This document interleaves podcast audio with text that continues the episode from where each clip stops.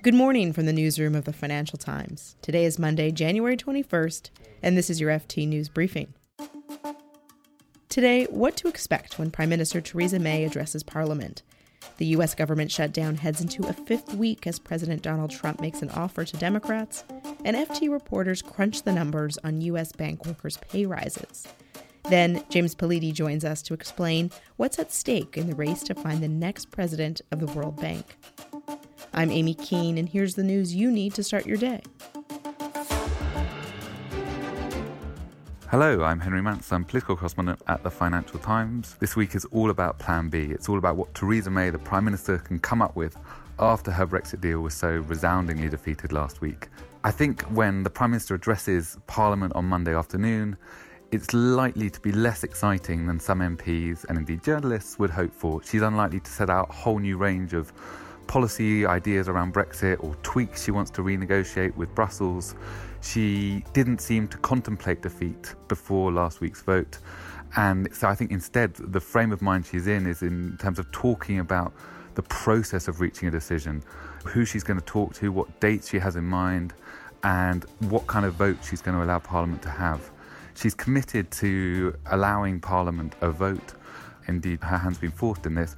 There's going to be a vote a week on Tuesday, but that probably won't be on a fleshed out plan B either. So, what do we know about her thinking? Well, on a conference call on Sunday evening with her cabinet, she said that she wanted to find a, a solution to the Irish backstop. That's the sort of real key complaint of Eurosceptics because it holds that Northern Ireland will be tied to EU rules after Brexit in order to avoid a hard Irish border unless other solutions can be found. And I think this is significant because it suggests that Theresa May is, is not tacking towards the centre. She's not going for a soft Brexit. She's looking to appease Conservative MPs, the Democratic Unionists, who are hard Brexiters. And that may really shape the coming days because the attempt to build cross party consensus may well have faded. So, if that's the case, you may see cross party initiatives, moderate MPs, pro EU MPs really stepping up their pressure, trying to take control of this process from Theresa May. And it will be up to her to try and keep control of this while she can come up with a fleshed out plan B. I'm Kiran Stacey in Washington, D.C. For the last few weeks, close to a million Americans have gone without pay thanks to the ongoing battle between the Democrats and the Republicans which has resulted in the country's longest ever government shutdown. With most voters blaming him for the shutdown, on Saturday, President Donald Trump did something he almost never does. He reached out to the Democrats and offered them a compromise that of is sorts. why I am here today to break the logjam and provide Congress with a path forward to end the government shutdown. I will extend protections for certain groups of migrants, he said.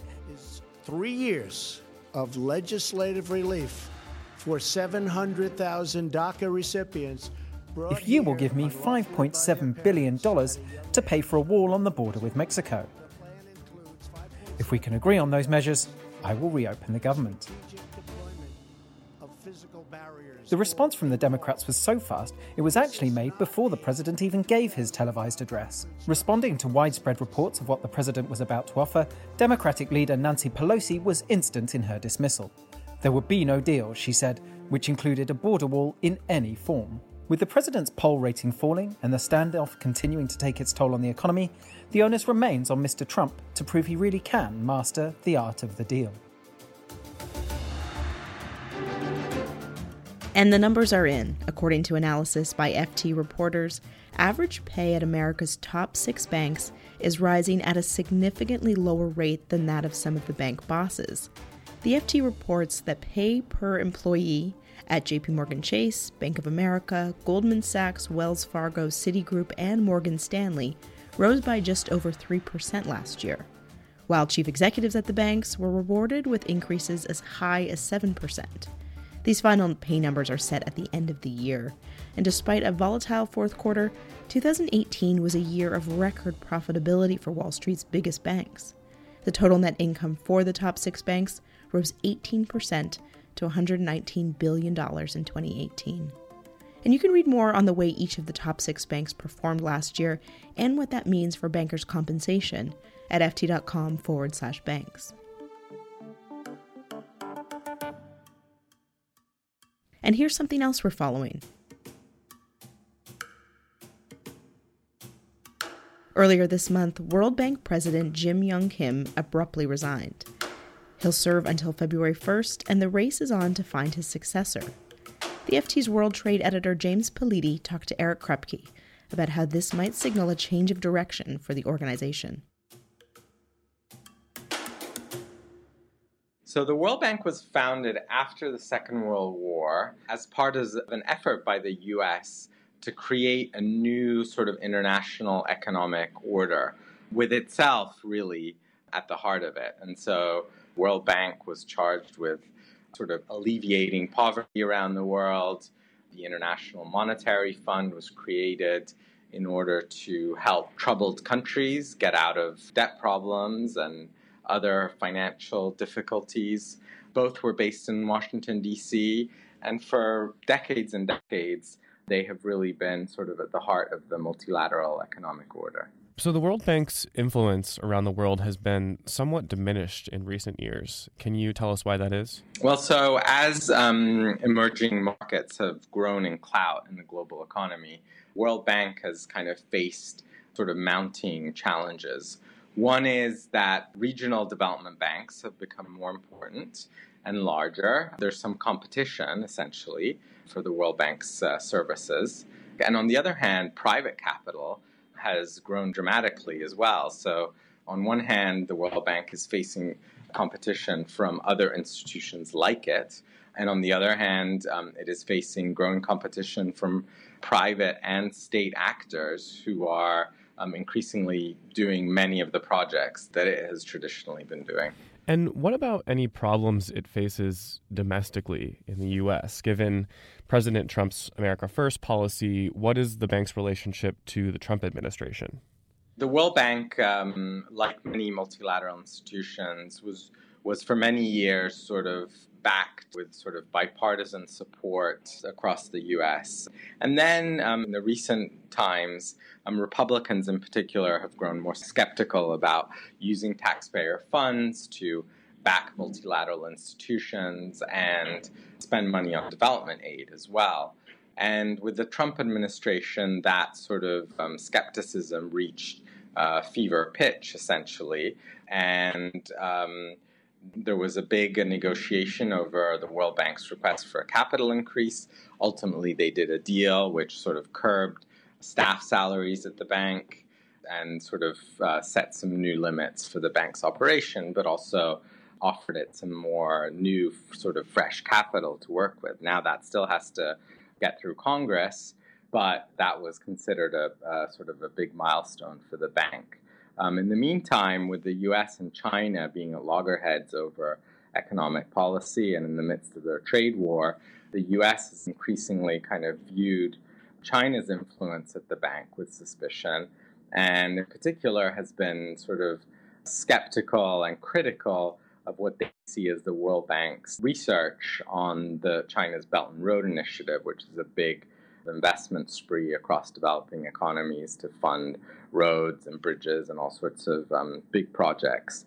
The World Bank has done research highlighting actually both benefits and the risks of this Belt and Road Initiative investment, but the US feels that, that it is tilted a bit too much towards the benefits. And how might that relationship with the Trump administration affect the administration's nomination for a new World Bank president? Well, so what we've seen since Jim Yong Kim's departure, and the Trump administration has kind of rushed uh, pretty quickly to set up a process to pick a nominee. And I think that we would expect whoever is picked, if they get approval from the World Bank board, because ultimately they do need approval from all the shareholders in all the countries, I think that they would most likely try to uh, sort of limit or reshape some of the World Bank's initiatives on climate change, because as we know, the Trump administration is very uh, skeptical of um, climate change initiatives.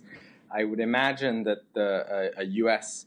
nominee for, for the World Bank would also try to reshape the bank's relationship with China. And also, in addition, I think that they would probably try to transform some of the World Bank research on Belt and Road and, and definitely stress sort of the risks of Belt and Road rather than the benefits to you know developing and poor countries. You can read more on all of these stories at FT.com. Today we'll be watching Moscow, where Russian President Vladimir Putin is set to host Japanese President Shinzo Abe. The two leaders are expected to discuss a territorial dispute over four small islands, and Tokyo is hoping that Mr. Putin and Mr. Abe will be able to restart negotiations over a potential treaty after a difficult meeting between their respective foreign ministers last week. This has been your daily FT News Briefing. Make sure you check back tomorrow for the latest business news. Hi, this is Janice Torres from Yo Quiero Dinero. If you own or operate a business, whether it's a local operation or a global corporation, partnering with Bank of America could be your smartest move. By teaming with Bank of America, you'll enjoy exclusive digital tools, award winning insights, and business solutions so powerful you'll make every move matter. Position your business to capitalize on opportunity in a moment's notice. Visit bankofamerica.com slash banking for business to learn more. What would you like the power to do? Bank of America NA, copyright 2024. This is the story of the one. As a maintenance engineer, he hears things differently. To the untrained ear, everything on his shop floor might sound fine, but he can hear gears grinding or a belt slipping. So he steps in to fix the problem at hand before it gets out of hand. And he knows Grainger's got the right product he needs to get the job done, which is music to his ears. Call, clickgrainger.com, or just stop by. Granger, for the ones who get it done.